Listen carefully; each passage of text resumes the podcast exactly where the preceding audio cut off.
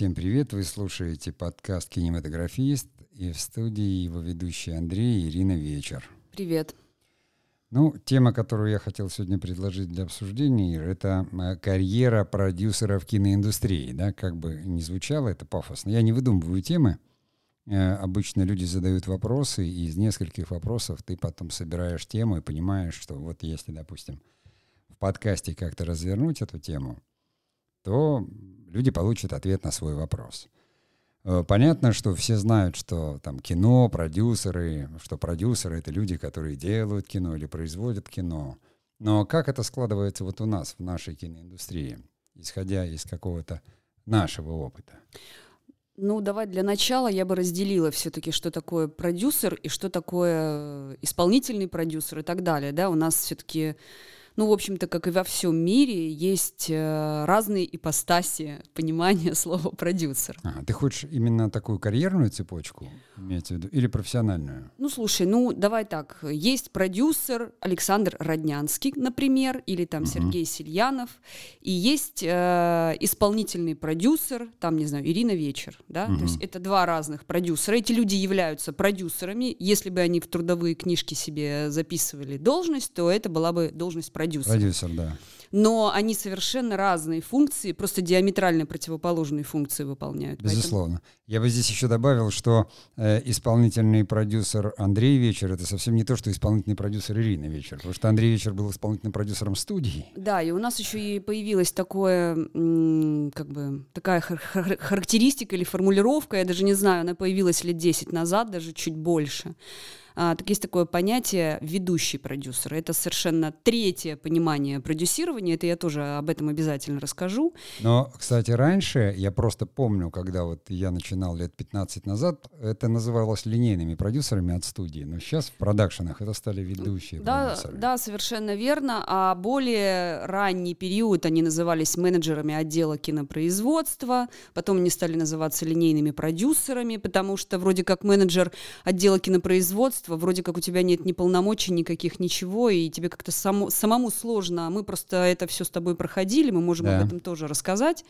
Вот. И для больше такого, большего веса, наверное, психологически эти люди стали называться линейными продюсерами.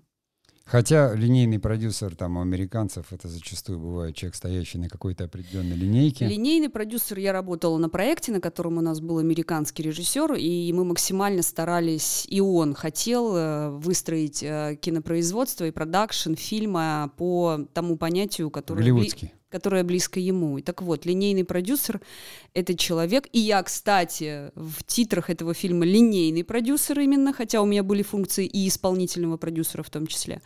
Но он меня назвал линейным продюсером. Это я тоже объясню, и я была крайне удивлена, когда ко мне подошел американский актер и задал мне очень конкретный вопрос, и я поняла, черт, меня же представили ему как линейного продюс... как линейным продюсером, поэтому он мне такой вопрос и, и задал. вот что же это было такое? Линейный продюсер — это такая, ну, низовая продюсер продюсерская цепочка. Нет. Ниже только ассистент продюсера. Нет, в Америке, в Голливуде это совершенно другая вещь. Линейный продюсер отвечает за бюджет фильма. Ага, ну да. Кстати, такая штука была, когда вот, ну, именно линейный продюсер на студии тоже отвечал всегда за бюджет, за деньги. Он ну, контролировал бюджет, он да, был контролером. Совер- да, совершенно верно. Помимо бюджета он контролировал еще и календарно-постановочный план, то есть, соответственно, производства. именно определенного проекта, да, потому что весь календарно-постановочный план всего продакшена, да, то есть как бы человек, который стоит над линейными продюсерами, их руководитель, это начальник отдела производства, а это сейчас называется ведущий продюсер. Вот как мы, то есть э, вроде как от начала, но по почти к концу пришли. Кстати, вспоминая о линейных продюсерах, у меня тоже был некий небольшой эпизод – я же заканчивал ВКСР, как ты знаешь, не секрет. Это я заканчивал продюсер театра и кино. Нет, в какой театр? Телевидение. Телевидение, да, там как-то это, да, по, продюсирование. продюсирование, да, потому что я когда поступал, я считал, что я уже состоявшийся режиссер. У меня были фильмы, которые я снимал публицистические, игровые, какие-то сериалы. Я считал, что мне нужно понять только вот новую систему кинопроизводства. То есть в 2003 году кино стало возвращаться, и я решил, я не буду говорить о том, что было там на телевидении еще продюсерское, это потом может скользь, потому что тоже определенная разница. И извини, я добавлю еще, воткнусь в твой монолог. А ты ведь пошел на ВГСР, насколько я помню, это было сознательное решение именно пойти на продюсирование, потому что мы хотели выйти в собственное кинопроизводство, снимать да, кино сами. Да. Но мы и вышли в него в итоге. Это как раз уже путь, о котором можно рассказать. Но сегодня мы говорим именно о карьере продюсера. Да. И вот э, сразу после, поскольку у меня был какой-то опыт, и я на курсе там, ну, наш курс три человека был, четыре, мастерская, вернее, э, я сразу был взят в производство вторым режиссером. Потому что, как бы это ни называлось вторым режиссером, но это продюсерская линейка. Это тот самый человек, который отвечает за производство. Это прораб. Ну да, как ни странно, почему-то всегда думают, что второй режиссер это режиссерская группа. На самом... Близко не имеет отношения к творчеству никакого. Да. Это КПП, это организация всего того, что внутри площадки, то есть организация кадра. На самом деле второй режиссер по своему, скажем, статусу равнозначен совершенно исполнительному продюсеру проекта, потому, на мой взгляд, потому что я работала и тем, и тем, я просто знаю. Потому что второй режиссер режиссер, э, он, эм, ну, скажем так, он совмещает две совершенно разных тяжелых, сложных работы на, на проекте. Он человек продюсера, то есть он подотчетен продюсеру, но да. он ассистирует режиссеру-постановщику. Это очень сложная такая синергия или синергия, как правильно говорить, но этот человек между двух огней бесконечно находится. Это и говорит о том, что этот человек должен и в творчестве разбираться, да, и в производстве. Его больше производственная линейка, сейчас это американцев называется первый ассистент. First assistant. Да, я, я противился этому всему, потому что вот второй режиссер, кинорежиссер, второй кинорежиссер, это было как кинорежиссер-постановщик и кинорежиссер. И это очень льстило моему самолюбию. Я не хотел называться первым ассистентом, но я ему не работал. Да, самое главное, что если ты не знаешь, что такое производство, ты никогда не сможешь стать хорошим вторым. Если ты не знаешь, что такое творчество, а знаешь только производство, то ты никогда не станешь хорошим вторым. И сейчас э, в новом кинопроизводстве существенно сказать роль вот эта, она именно опустилась до первого ассистента, потому что полноценный второй был прорабом. То да. есть ты отвечал за сценарий, за подготовку, за постановочный проект, за планирование, все шло через второго. Кастинги, все, потому что он определял количество смен, он вместе с директором там сдавал отчеты все. И самое интересное, второй режиссер действительно по-настоящему мог утвердить, в общем-то, эпизодников. Он и утверждал, потому что режиссер этим не занимался. Ну, сейчас э, это невозможно, потому что совершенно другая система да, сейчас студийная продакшн-система, которая производит сериалы, она абсолютно по-другому работает, но, может быть, мы об этом еще и поговорим. А сейчас мы возвращаемся все равно вот к карьере, и, допустим, если я начал говорить, да, о своей, то вот у меня, да, я начал со вторых режиссеров, и, по-моему, на первом же проекте в какой-то момент я был переведен в линейные, потому что поменяли режиссера-постановщика на проекте, и он пришел со своим вторым, и, естественно, как продюсеры не хотели ну, лишаться меня как контролера, и поэтому меня оставили линейным. Но линейный уже чисто отвечал за бюджет. То есть за сроки отвечает второй, да, угу. за количество съемочных смен, а, а линейный отвечает за бюджет. Я всегда даже называя вторым, все равно работал, вот, наверное, я за бюджет не отвечал. Вот на следующем проекте, где я тоже был вторым, мне была поставлена четкая задача. Проект должен был уместиться не в 94 дня, а в 70. И мы, кстати, с тобой вместе там работали. Да. И вот там мы разделили как раз.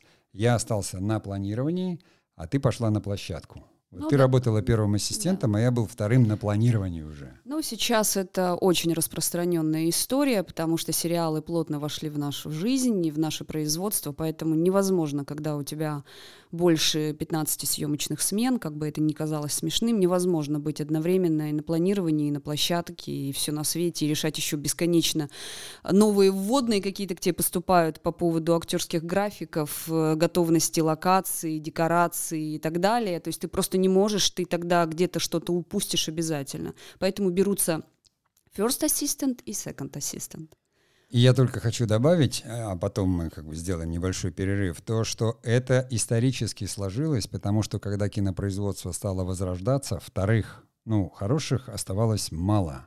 И когда вот такие компании, как НТВ, тогда они производили кино, они брали этих людей, и человек сидел, это был уже зрелый достаточно человек с опытом, он сидел и планировал несколько проектов, а на площадке ему уже помогали те, кто помоложе, поздоровее, потому что выдерживать 18-часовой рабочий день на протяжении там 50 или 100 дней, это очень сложно. А сейчас в э, современных продакшенах, в больших продакшенах, по крайней мере, все стремятся посадить второго режиссера, вот есть ведущий продюсер, да, а есть человек, э, его не называют вторым режиссером, да. его называют аналитиком. Аналитик.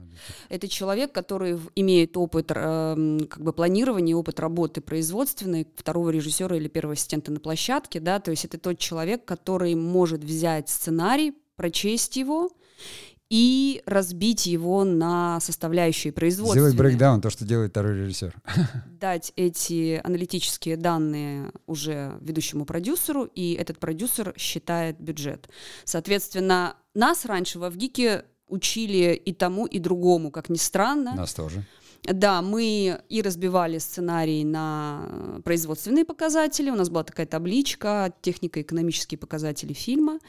Вот, сейчас это разделено, но не потому, что продюсеры стали более тупыми, а вторые, а вторые режиссеры более умными, не поэтому. Просто объем, который сейчас в продакшенах производства имеется, он достаточно большой, и просто, ну, так проще считать, и проще, и быстрее, и экономичнее. Ну да, это уже студийная система. Я, например, это всегда совмещал когда вот студия у Цикала, допустим, она была, это была, ну, моя часть работы. Да. И я научен это делать. То есть лю- любой проект ты берешь, э, разбиваешь. И без опыта второго режиссера я бы, наверное, не смог это сделать. Нет, конечно. Э, давай сделаем маленький перерыв и продолжим.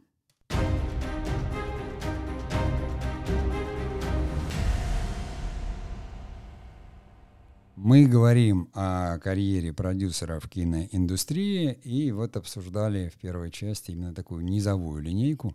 Раньше же были еще ассистенты продюсеров. Сейчас они тоже есть. Тоже есть, но это прям, это прям ассистенты и ассистенты. Они просто помогают продюсерам, в основном большим продюсерам. А, нет, нет, нет, нет, нет, нет, ни в коем случае. Ассистенты продюсера это очень определенное а, занятие, это очень определенное умение и определенный опыт. А, ассистент продюсера это тот человек, а, он может а, провести переговоры с актерами первичные, с их кастинг-директорами. Это человек, а, обладающий огромным опытом производственным. А, это человек человек отвечает за всю профессиональную, вернее, рабочую переписку с, например, какими-то поставщиками, какими-то э, студиями, ренталами или чем-то еще, потому что как проект запускается, нужно понять, э, на какой, в какой системе координат мы будем работать, то есть как бы с кем из поставщиков крупных, да, какие, где больше какие-то скидки и так далее.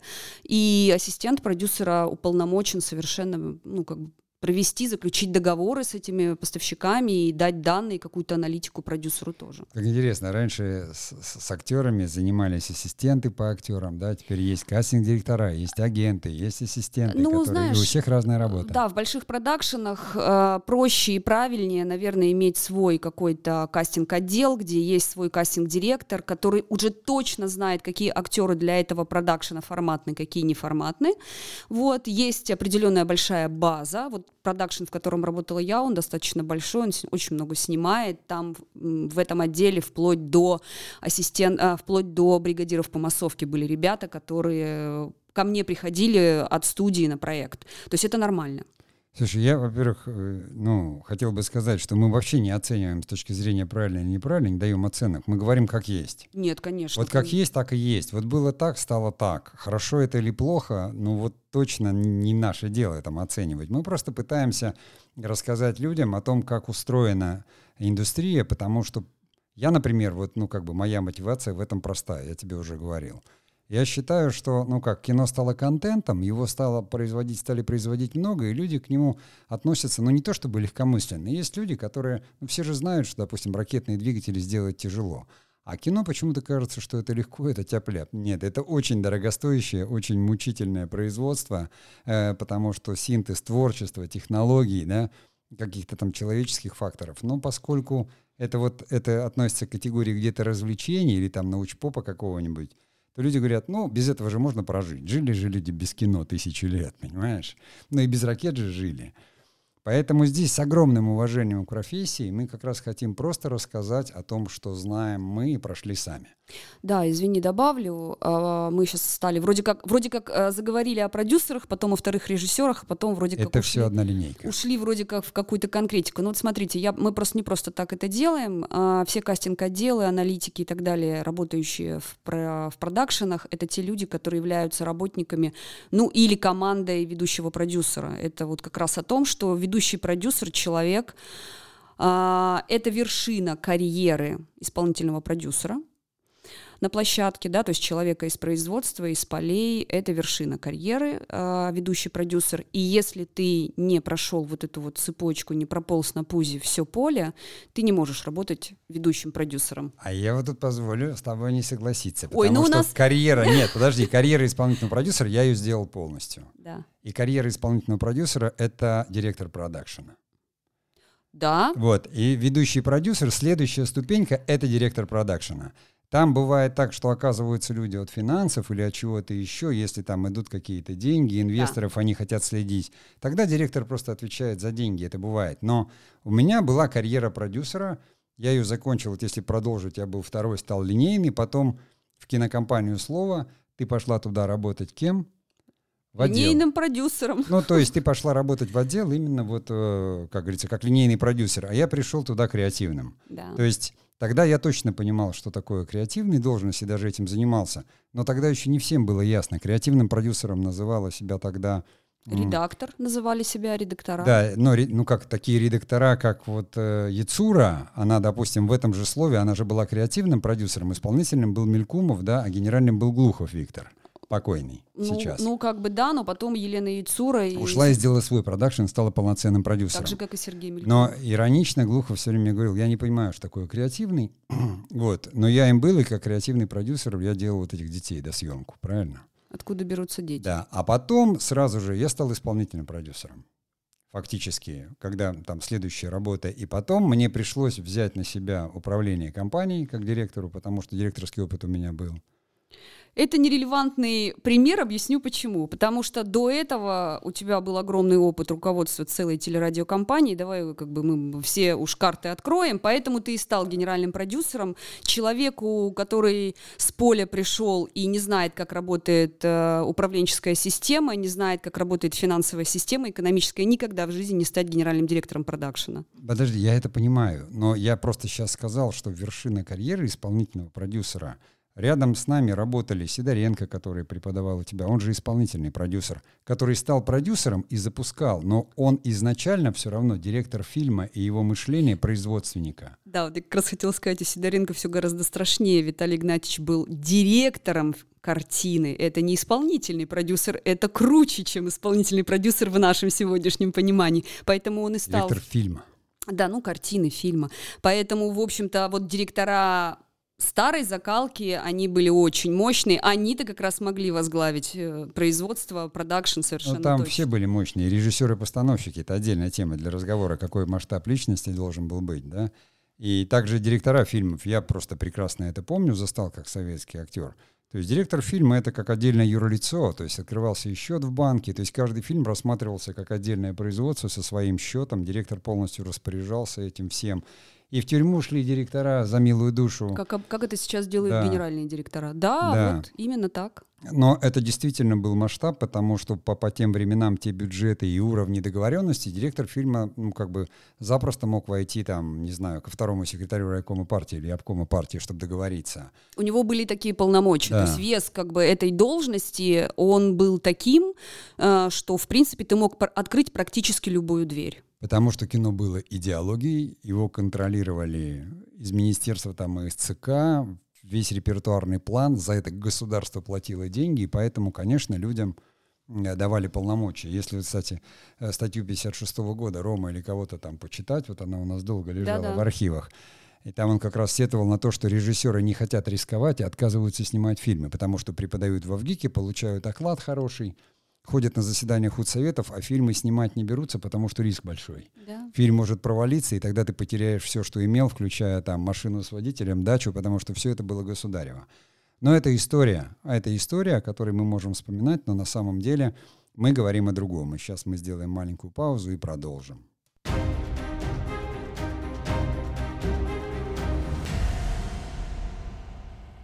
Так вот, в моем случае, хоть ты говоришь нерелевантно, но цепочка была проста. Закончив УКСР, до этого имея какой-то там другой опыт, да, совершенно, я прошел путь второго режиссера, линейного, креативного, и стал исполнительным продюсером.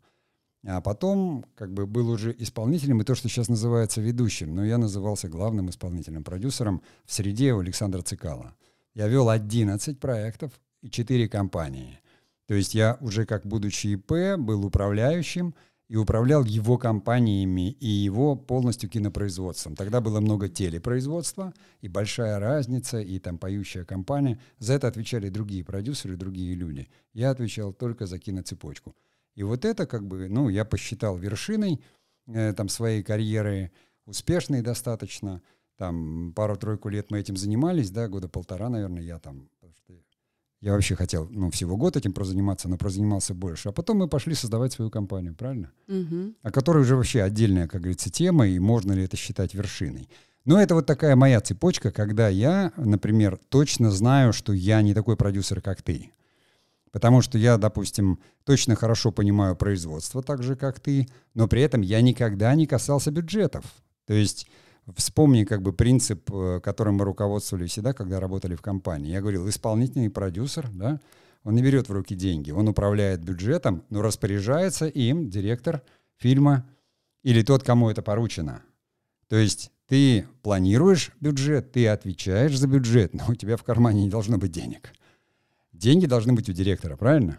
Ну, ты имеешь в виду наличные деньги, потому что в тот момент и в то время наличными деньгами можно было решить очень много вопросов. Сейчас, к сожалению или к счастью, это не совсем так. Но дело в том, что управление бюджетом, управление кассой — это два разных управления.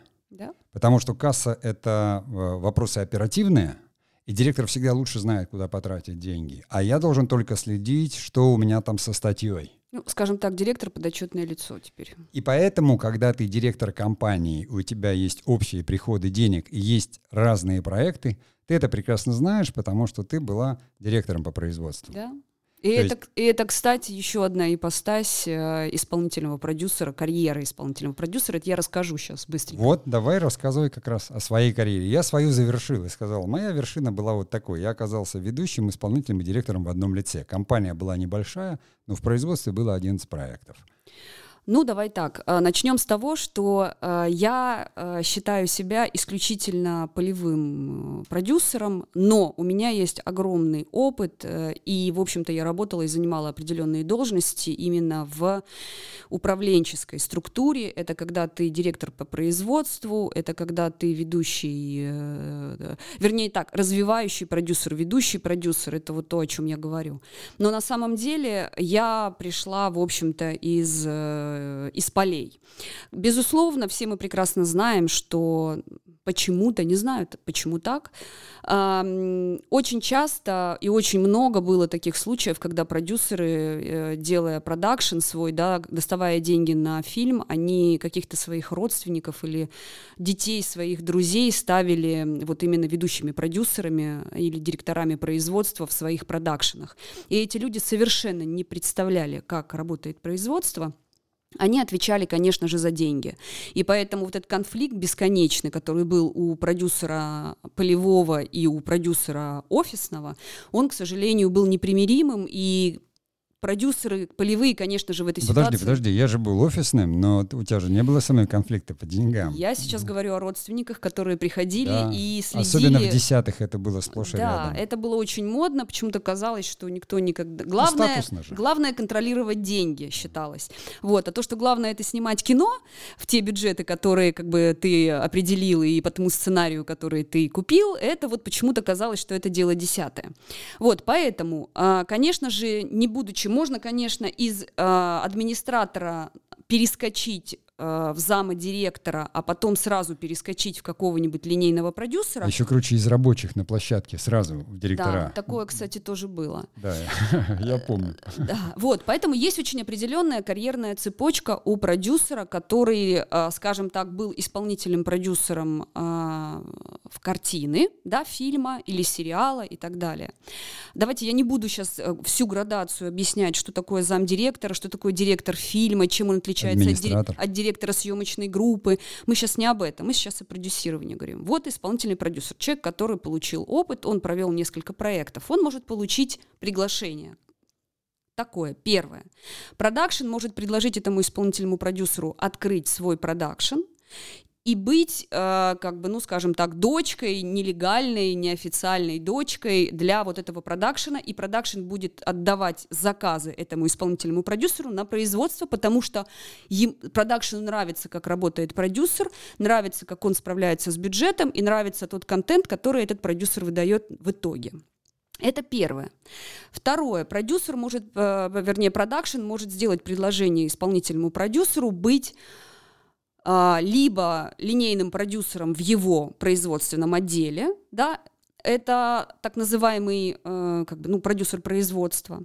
Здесь продюсер исполнительный со своим опытом оперативным, он начинает очень активно изучать вот эту вот управленческую систему, да, систему документа оборота, систему, ту часть э, ту темную сторону Луны, которую не да. видит съемочная группа, не знает о том, что она существует, и почему-то всем кажется, что если меня взяли сегодня на работу ассистентом по реквизиту и сказали, что, э, ну, как бы там, я не знаю, через неделю у меня должен быть реквизит, это, это нормально в производстве, то мне сегодня же по моему же договору эти деньги должны перечислить, потому что я тогда через неделю не успею подготовить реквизит. К сожалению, сейчас это невозможно сделать. Невозможно принести э, э, э, реквизитору наличные деньги, отдать, и тот побежал в магазинах, все купил. К сожалению и к счастью, это теперь не так. Теперь нужно сделать договор, теперь нужно создать реестр э, договоров э, каждого проекта и так далее и тому подобное. И всем этим занимается линейный продюсер производственного отдела. То есть весь документооборот. Да, ты, не, ты совершенно никаким образом не относишься к полю, ты обеспечиваешь вот эту поддержку, ты подносишь патроны проекту. Ну, слушай, говорится. патроны, тут же надо разбираться в том, куда ты их подносишь. Однозначно. как, какого калибра патроны. Однозначно. Ты Нельзя не знать производство. Однозначно. Но производство становится не твоим, э, как бы... Ну, ты как эксперт работаешь. Да, то есть производство становится твоим инструментом. То есть ты, зная производство, ты оперативно, превентивно делаешь какие-то действия, и какие-то меры, э, да, какие-то ты как бы начинаешь... Э, как но это все равно организация кинопроизводства. Да, но твоя основная задача — это документооборот. Ты должен обеспечить... Менеджерская работа больше. Обеспечить проект совершенно верно правильным документооборотом финансовым, договорным и так далее и тому ну, подобное. Да, я добавлю. Да. Вот все-таки это не просто документооборот. Есть документооборот, у меня секретарь в компании, а здесь это не документ, это между банками, потому что ты следишь за платежами. Конечно. То есть там ты обеспечиваешь движение денег, ты обеспечиваешь поступательное развитие проекта, его производство, чтобы все было вовремя. Я говорю, подносишь патроны. Собрать заявки, потом надо собрать отчеты, а, отдать эти отчеты, собрать их как бы вышестоящие, чтобы снова выделили деньги. Потому что финансовая система, финансово-производственная, она очень сложная. Деньги действительно не передают по свистку. Там компании, большие компании, такие как Первый канал, верстают свои бюджеты там с сентября, а у тебя проект у них там в следующем августе. Да, можно и про Первый канал не говорить. Они все-таки, да, инхаус, такой продакшн, как ни странно. Мы с ними работали. Просто. Да, просто мы можем говорить о любом большом продакшене, о любом большом э, продюсерском центре. Да, мы все их прекрасно знаем, все эти названия, поэтому мы, медиагруппы все, да, которые у нас есть, у них у всех есть свои продакшены, они именно поэтому по этой системе работают. Значит, следующее э, карьерный рост исполнительного продюсера с площадки, это э, предложение быть ведущим или развивающим продюсером в студии. На самом деле это по большому счету директор производства. Вот в советском понимании там, или переходном нулевом, нулевых годах, когда как бы человек, который а, знал что-то, как производится фильм, и уже владел навыками вот этой документооборота, финанс, финансового планирования и так далее, этот человек, у него эти два умения, ну, как бы скажем так, в голове складывались, и он мог развивать проекты, потому что очень сложная работа, она, наверное, сложнее в десятки раз, нежели производство, само съемочный процесс. Это развитие проекта. Да, я вот хотел просто добавить, потому что это действительно очень важный момент, потому что большинство людей даже не знают, что две трети работы да. делается в проектной части. И я вот во всех своих лекциях я говорил только о постановочном проекте, потому что это невероятно долгая работа, в которой все выверяется, да, да, до кадра все создается. И, как правило, поначалу, вот в нулевые, зачастую это все пропускали. И при защите постановочного проекта режиссер говорил, вот у меня раскадровка, которую нарисовал художник. Я говорю, а что тебе раскадровка? Это же, это же не самый главный документ. Потому что, ну, там, создать костюмы, образы, грим, эскизы, вот эти все, выбрать все локации, точно утвердить актеров, заключить договора с актерами, выстроить их графики, да, чтобы они были свободны, потому что у нас, в отличие от Голливуда, актеры снимаются в нескольких проектах. Это вот как создать проект, который еще привязан к земле. То есть не просто, когда начинают стройку, все видят, строят дом или там съемка фильма. Это не видосики снимать. Это, ну, как бы постановочный проект может занимать 2-3 года, 5 лет. И проект будет в развитии с того момента, как утвержден сценарий, и продюсер уже разыскал финансирование. Он будет развиваться несколько лет. Да. А в продакшенах, я добавлю, очень часто бывает, когда сценарий не готов.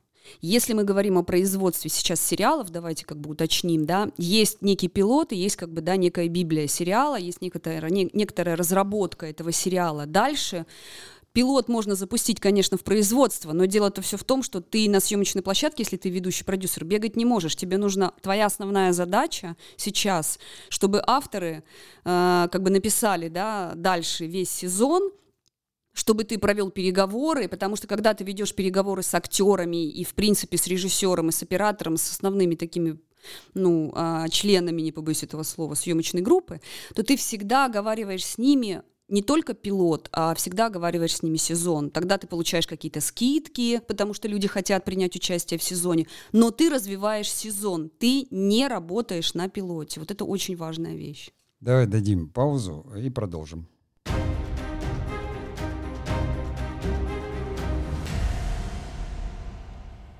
Итак, мы продолжаем наш разговор о карьере продюсеров киноиндустрии.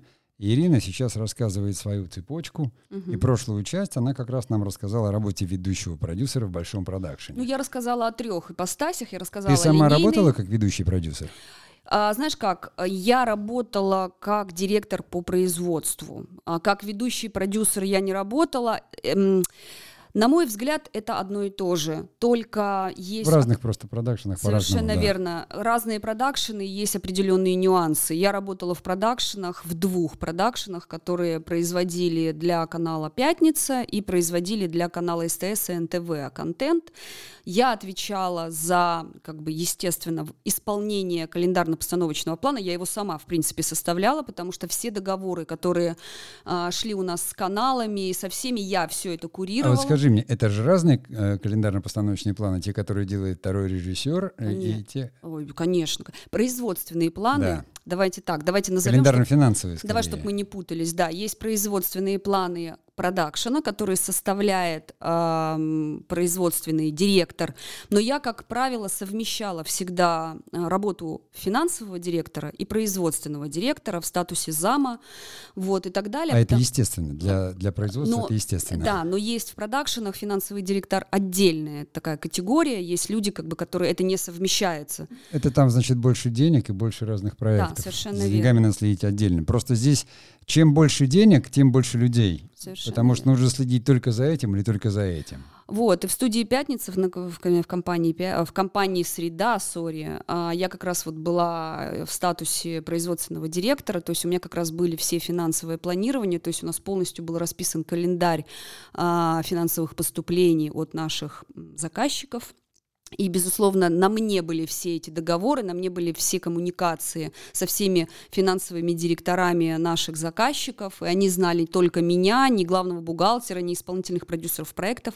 Они знали меня, они со мной коммуницировали, я следила полностью за производственным планом, если понимала, что мы где-то вываливаемся, я подключалась туда уже оперативно сама и решала какие-то вопросы. И да, да я как вот, ну, э, директор этой компании да, могу да, сказать, да. что это совершенно две разных были у меня работы. То есть директор или там управляющий управляющей вот компании, где деньги и большие договора, и где все деньги шли, которые на большую разницу и все. И вот э, там главный исполнительный по, по другим проектам, по кинопроектам, это совершенно были разные деньги. Там свои компании, свои деньги приходили, здесь другие. То есть это было две разных работы. Да? И вот один статус там как бы другому не мешал, не помогал. Да. Потому что в тех компаниях, э, где были деньги на кино, я тоже был директором. Но это просто было запущено там по, почти по советской схеме, где просто люди они э, хотели вложиться в кино, это был отдельный бизнес, и там были договоренности определенные у продюсера, которые там соблюдались. Ну, ты не забывай, образом. пожалуйста, что в каждой из этих компаний у нас были кураторы, да, которые нас Конечно, курировали. конечно, конечно. Нет, там все, все было, там прозрачно было, и там мне очень нравилось именно то, что там вот как раз уже никакой коррупционной составляющей не было, потому что мы сами за это отвечали. Более того, я должен отдать должное там Александру Цикало, и всегда об этом говорил, что он действительно настоящий продюсер, он все, что может вложить, всегда вкладывает в проект, и его успех совершенно заслужен. Да. И там, если говорить отдельно там, о том фильмах, которых он создал, он как раз вот как бы продюсер, который... Я просто видел, как он становился как продюсер, вот именно в кино. Потому что тогда он еще воспринимался больше как телевизионный, и даже какой-то такой вот, я не знаю, ну уже не эстрадный, но все смотрели на телевизионный бэкграунд. В кино очень плохо впускают людей.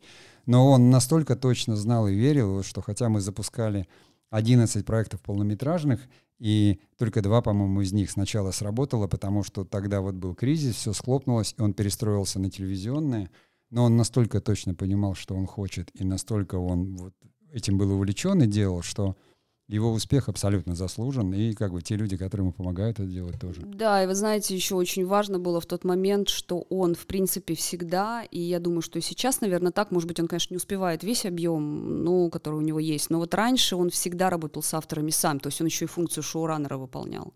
Ну, а как, он сейчас ее выполняет. Ну, сейчас шоураннер, это как бы, все-таки мы начали приближаться больше к западному пониманию этого слова, раньше это было немножко другое, и вот он совмещал и продюсирование шоураннера. И вот здесь я хотел бы тебя спросить, спросить. Вот Александр Цикало, вот он кинопродюсер, и у него не было бэкграунда производственного, и он ему не нужен, у него был другой бэкграунд, да, именно творческий бэкграунд. Нет, вот Александр Цикало как раз продюсер, который... Да. Роднянский Александр, да. вот это те продюсеры... И, или Сельянов, то есть да. те продюсеры, которые именно создают фильмы. Они делают бизнес. Они делают кинобизнес, они понимают, как работает кинобизнес, и они четко знают, что произвести фильм и продать фильм – это две большие разницы. Да, они должны работать с трендами, они должны понимать, э, что такое зритель, как он это воспринимает. Они ездят по кинорынкам, они общаются, и это совершенно другая работа. Это вот, как правильно я рассказала, это бизнесмен. Это человек, который мыслит на несколько лет вперед, который точно знает, что будет интересно зрителю через два года, он заточен на то, чтобы это понять и произвести проект, который через два года выстрелит. Да, и вот с этим надо уже родиться. Да. Этому нельзя научиться, я Нет. считаю, нельзя научиться, то есть с этим надо родиться, чтобы у тебя были предпринимательские вот такие данные. Поэтому мы говорили, да, сегодня мы говорили именно о цепочке профессиональной. То есть вот как карьера продюсера. Тык-тык-тык, исполнительный, может директор студии, может ведущий в большой студии. Но очень мало кто из этой цепочки переходит потом. Хотя вот мы знаем пример, допустим, Мелькумова, который был исполнительный, потом создал свою студию, Роднянский пришел, да, Non-Stop Production, и Мелькумов тоже полноценный продюсер, просто он не высвечивается. Он всегда как бы немножко, ну, занят вроде как производством. Он не публичен, ну, я да. имею в виду, что там он, он не выступает, но он абсолютно точно продюсер. Он очень крутой продюсер. Да, и вот у него как раз была цепочка, он начал с маркетинга, по-моему, да? Да. Во вообще, мы просто как бы, ну, как знакомые, работали на одном этаже рядом, и вот там человек не виден, но он занимается этим. Потом вот Вадим Горяинов, который, ты работала же с ним, угу. это тоже продюсер. У него был огромный э, опыт как у медиа-менеджера, но он не просто так возник в «Красной стреле» у Валерия Тодоровского и всегда был продюсером. Да. И сейчас им остается, да. невзирая на то, что какие-то проекты провалились, стало сложно. Ну. Это совершенно, это уже не профессия. Угу. Вот эти люди как раз, они делают киноиндустрию, они создают проекты, они находят на них деньги, вот под них дают деньги как менеджеров, потому что, конечно, такой кинопродюсер Федор Бондарчук, кроме того, что режиссер и актер. Ну, у меня, кстати, я сейчас вот э, подумала, я вспомнила, ты тоже этого человека прекрасно знаешь. Э, у нас есть э, знакомый, который из исполнительного продюсера, в общем-то, дорос до собственного бизнеса, и он сейчас сам развивает и пишет, и придумывает, что самое главное. Это какие... Дима имеешь Нет, какие-то форматы, какие-то сценарии, приходит, продает эти сценарии каналам, и эти каналы запускают его проекты. И он уже, авторские права уже принадлежат, э, идея принадлежит ему. Это Евгений Юранов. А, Женя Иронов, да, да, да, да. Это продюсер Сени Феди, Ивановы Ивановы, у него свой продакшн, да, мы работали с Александром Цикало, с ним. Да, и он был точно, он был исполнительным продюсером «Большой разницы», вот да. этой там вот поющей это, компании. Это человек, который у меня на глазах за 10 лет вырос он всегда хотел этим заниматься, продюсера. да, и он так в итоге, ну это вот, вот КВНовский бэкграунд такой у людей, он, да, действительно, своя компания, свой продакшн, да, там в коллаборации, в определенной там под студией, конечно, но абсолютно свое. И, кстати, ну, Дима тоже так. Э, большую разницу снимал режиссер. Э, а, ты имеешь в виду Дмитрий Дьяченко? Да. Да, да, да. Он абсолютно был режиссер, который снимал кино, но потом в какой-то момент он взял на себя производство на свою компанию сериала «Кухни», и стал абсолютно полноценным продюсером, который теперь и богатырей, и все. То есть э, эти премьеры карьер тоже есть, когда режиссер, оставаясь режиссером, делает какие-то большие проекты, ну, кинопроекты. Давай, давай здесь я все-таки немножко а, занавесочку подниму. Дело в том, что у Дмитрия Диченко есть Александр Кудрявцев, исполнительный продюсер, который пришел к нему, а сейчас он просто ведет весь бизнес. Давай все-таки мы... И здесь вот как раз карьера исполнительного Конечно, продюсера. Но в любом случае, но он же продюсером стал. Но они, они, и, они именно партнеры в этом бизнесе. У Федора Бондарчука тоже был человек, который вот ну, недавно ушел там из бизнеса. Да, Слушай, у каждого ну... был такой человек. Как раз вот э, у Роднянского этот человек Мелькумов. А у Никиты Сергеевича Михалкова это... Да. Я не помню Верещагин. Фамилию. Верещагин, да. Да, да. Да, который, ну, давно он был его директором картины. Да, да. Это вот и есть, когда человек именно э, из производственной цепочки естественным образом дорастает до... Но у него, как говорил мой мастер, флюс немножко больше производственный и организационный. А есть люди, которые вырастают, допустим, Мартин Скорсезе вряд ли когда-то работал там он всегда исполнительный продюсер каких-то проектов. Там понимание исполнительного продюсирования совершенно. Давай не будем путать наших э, слушателей, потому что это вообще Давай. разные вещи. Давайте все-таки про Россию говорить. Давай резюмируем немножко, да. чтобы не уходить еще в один перерыв. Итак, карьера продюсера в нашей киноиндустрии. Мы рассказали о двух цепочках, с которыми знакомы сами. Первое — это когда из старых режиссеров — я попадаю в студию и становлюсь студийным исполнительным продюсером, совмещая работу еще с директором студии. Но я, знаешь, вот я сейчас вспомнила, у меня есть э, несколько примеров, когда люди из вторых режиссеров стали исполнительными продюсерами. Есть такое. Вот, кстати, это тоже вариант. Ну, я, например. Нет, не только ты, у меня есть еще вот Ну, Галина. конечно, есть, потому что второй режиссер — это продюсер, по сути. Да.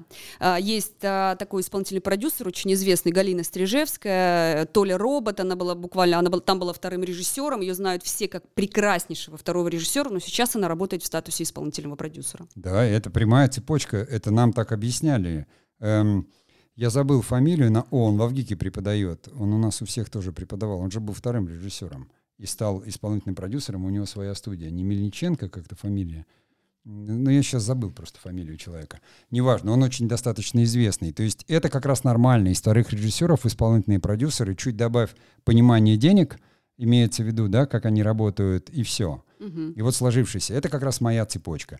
И вторая цепочка, о которой мы говорили, твоя, когда, как ты говоришь, я человек с поля. Ну, когда ты из поля растешь, растешь, растешь и вырастаешь до прекрасного цветка. Да. И э, у нас, что нас объединяет? Мы с тобой попытались, мы создали свою компанию, угу. да, создали свое кино, и как продюсеры мы провалились. Потому что наше кино себя не окупило, правильно? Ну, мы его не смогли продать так, как мы хотели. Да, так, как хотели. Но во всем остальном у нас была прекрасная организация. Мы очень, как говорится, с удовольствием... Хорошо провели время. Хорошо провели время, потратили свои деньги я как бы получил удовольствие от работы как режиссер, ты как вот продюсер. Мы полностью прошли эту цепочку, поняли это все, и поэтому к этой профессии относятся с огромным уважением. Да, Александрами Цикалами, Сергеем Месельяновыми не становятся, ими рождаются. Да, ими, именно рождаются. Поэтому к профессии продюсера я, например, отношусь с огромным уважением, с большим, с пиететом. прекрасно понимаю, что вот мой потолок карьеры был там директор компании, и я могу разобраться, ну, э, с какой-то компанией, которая производит фильмы, там достаточно просто, потому что этот опыт уже был, он остался в прошлом. Ирина, у нее как раз вот такой оперативный опыт, и она точно понимает, она может быть и продюсером проекта, и в то же время ведущим продюсером студии, и в то же время она была директором по производству, и у нее такой больше организационно-финансовая цепочка, это тоже продюсер. Два образования совместились в ГИК, да, и финансовый Да, тебя. то, что у меня есть, то и соединилось. И, кстати, удивительно, знаешь, что у меня первое образование актерское, и вы знаете, удивительно, что это, про, эта специальность или эта профессия приобретенная, она мне очень сильно помогает. Я понимаю, как мыслят творческие люди, и всегда очень прислушиваюсь, и всегда слышу, и пытаюсь слышать, то, что хочет режиссер. Я всегда пытаюсь да. помочь режиссеру снять его кино. Это, наверное, тема вообще уже отдельного разговора, вот это творчество и производство. Я думаю, что на сегодня мы сказали достаточно. У нас все равно еще наши темы будут касаться каких-то продюсерских цепочек. Наша задача рассказать максимально искренне о том, как это работает. Мы надеемся, что это кому-то поможет, потому что людям все равно нужно знать, как это строится, как это работает и э, на что себя ориентировать. Ну а на сегодня мы прощаемся с вами. Угу, до свидания. И всего доброго.